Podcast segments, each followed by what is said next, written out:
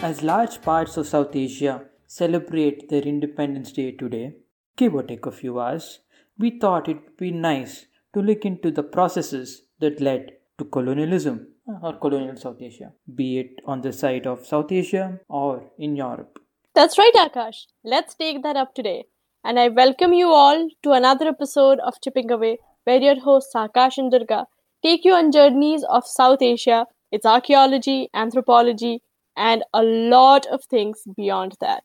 Since time immemorial, what is considered traditionally as the East and the West were connected by a series of trade routes over land and sea which got in goods from the East to the West by a series of intermediaries that either followed the Silk Route or a series of seaways from East Asia to the Middle East. We know this extends back into the Bronze Age because about 5000 years ago, various artifacts of Harappan origin were found in various sites of ancient Mesopotamia. There are also references to ancient shipbuilding activities and ancient ship types such as dhow, through which we know there was an intimate connection or intimate trade contact over the sea. True, and this not only went west from South Asia to the Middle East, but also east towards Southeast Asia. Oh, that's right. Such as Sumatra, Java, Vietnam, and maybe even further east. So, examples of the spread of Buddhism or Hinduism and even architectural similarities, the spread of oral traditions, is something we see in Southeast Asia connecting that region to South Asia. Right. And we have examples like the kingdom of Shailendra Empire or uh, kings in Cambodia and so on and so forth. That's true. Who can forget Angkor Wat? Mm, yeah. The jewel of the Khmer. However, most of the links to the east, which were controlled by these intermediaries, reached Europe only through a few prominent ports, such as Venice, which ensured that these regions controlled the monopoly to the access of Asian commodities in Europe.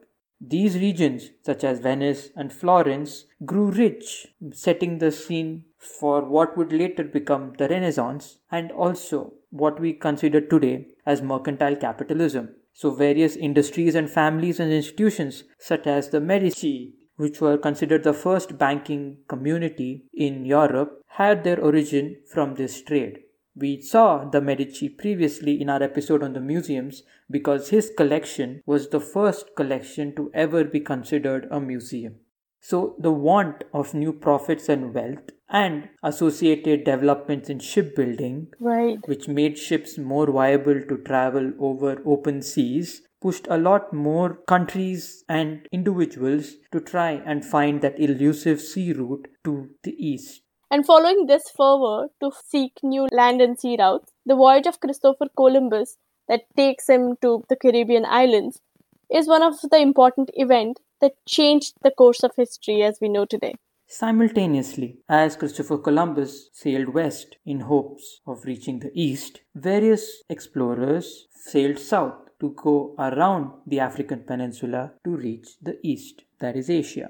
Hmm.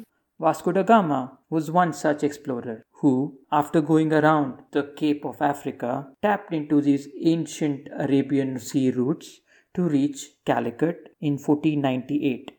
This was the first direct contact between what can be considered the East and the West. Soon after, multiple voyages sponsored by the Portuguese led to the establishment of small trading ports by the Portuguese in 1505 in and around what is modern day Kerala. The Portuguese grew in power to the extent that from 1527 to 1658 they ruled over various parts of coastal Sri Lanka. Following the Portuguese, we have the Dutch coming to South Asia around 1605, the Danes coming in at 1620, the French at 1673, and the English East India Company establishing itself after the Battle of Plassey in 1757. The Spanish, in the meantime, were busy concentrating on their western colonies in Central and South America. So, by this point, I think South Asia is dotted with various European settlements along the coast. I think pushing for a littoral existence rather than venturing into mainland at this point. And I think the picture changes drastically by 1800s. That's true. So, for example, let's look at Sri Lanka. Between 1527 and 1658, the coastal parts of Sri Lanka were controlled by the Portuguese. The Kandyan kingdom had control over the central highlands. The Portuguese were driven out by the Dutch in 1658 and they ruled till about 1796. The English, who succeeded the Dutch in Sri Lanka in 1796, focused along the coast till 1815.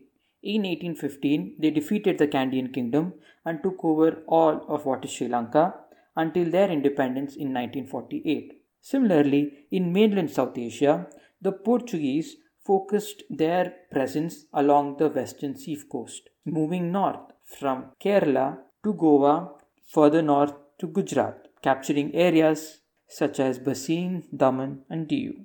The Dutch and the Danes, who were in India, had small pockets along the eastern and the western coasts.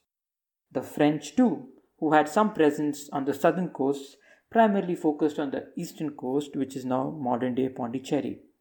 The English, who were a little late to this party, landed in Surat in 1608.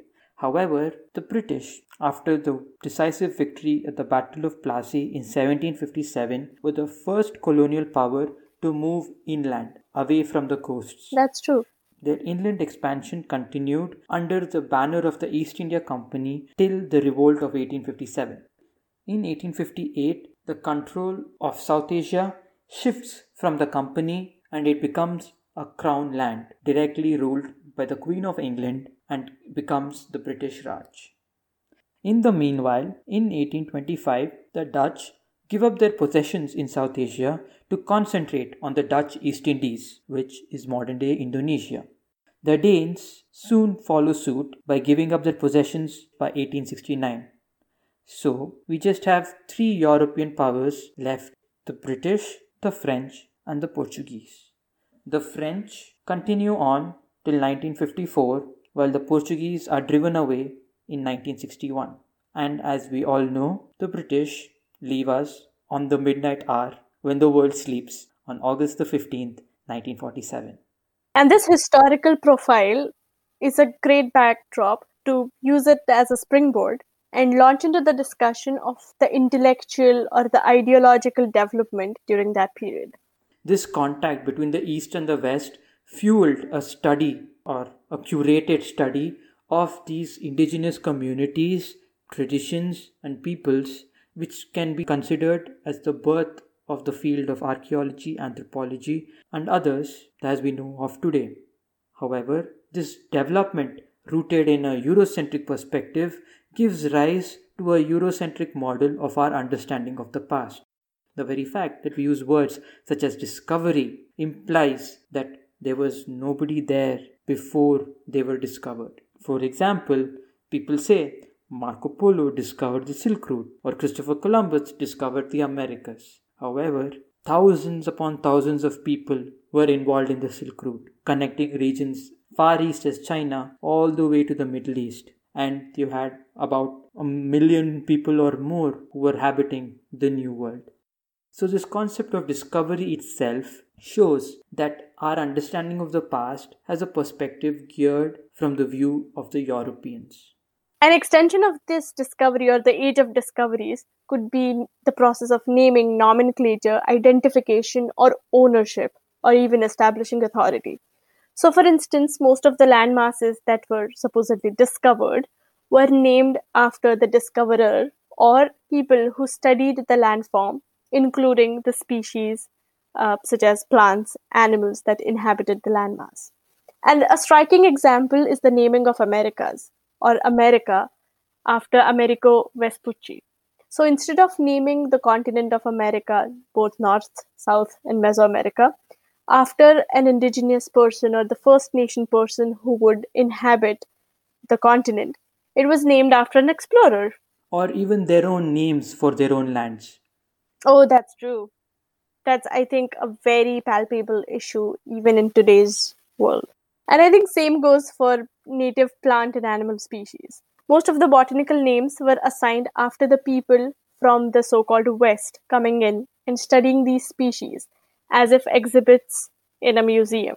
There is no reason to believe that local people did not know of these plant animals or their medicinal properties or their usages or their contribution in the ecosystem. But it was the credit of the Europeans to have it in print and get it out there, published, and almost put up in a banner to advertise. And since we are going back and forth between the East and the West, and the colonial powers or colonial systems affixed on the countries in the East or in the New World, these forces no doubt connected the world and made it a global economy as we know of today. But it came with a price. The latent language or the linguistic usages used to denote this world and the other, or the East and the West, had some inherent discrimination built in the system. And we can see its ramification on different levels, starting from the language we use, or the way in which we describe our own culture, or even study our own culture, history, archaeology, and anthropology, like Akash just mentioned. Even the development of what counts as a scientific view or an objective viewpoint also carries with it the baggage of this colonial contact. So, in order to break through from this binary, it's important for us to embrace the multitude the multitude of perspectives, the multitude of ideas, the multitude of voices. And if we need to have a way forward, the best way is to embrace this multiplicity. We'll look at one of these examples by setting the context of our understanding of the Portuguese in India in the next few episodes. So, in this three part series, of which this was the first, we'll explore the context and the conditions of the colonial in India, especially looking at the Portuguese in South Asia. And 14th and 15th August is probably a good date to sit back and mull over this melting pot of cultures and what it really means to be colonized or the colonizer or what really is the global West, the global East, or the Oriental and the Occidental blocks in the world. So, catch us next time when we look at the Portuguese in South Asia. And keep the conversation going. Drop us a line at chippinawayInd on Twitter and Instagram. And feel free to write in and send your comments, critical feedback, suggestions, ideas at chippinawayind at gmail.com. So, see you next time in a matter of 15 days. Brace yourself for some discussion on Portuguese in India. Bye.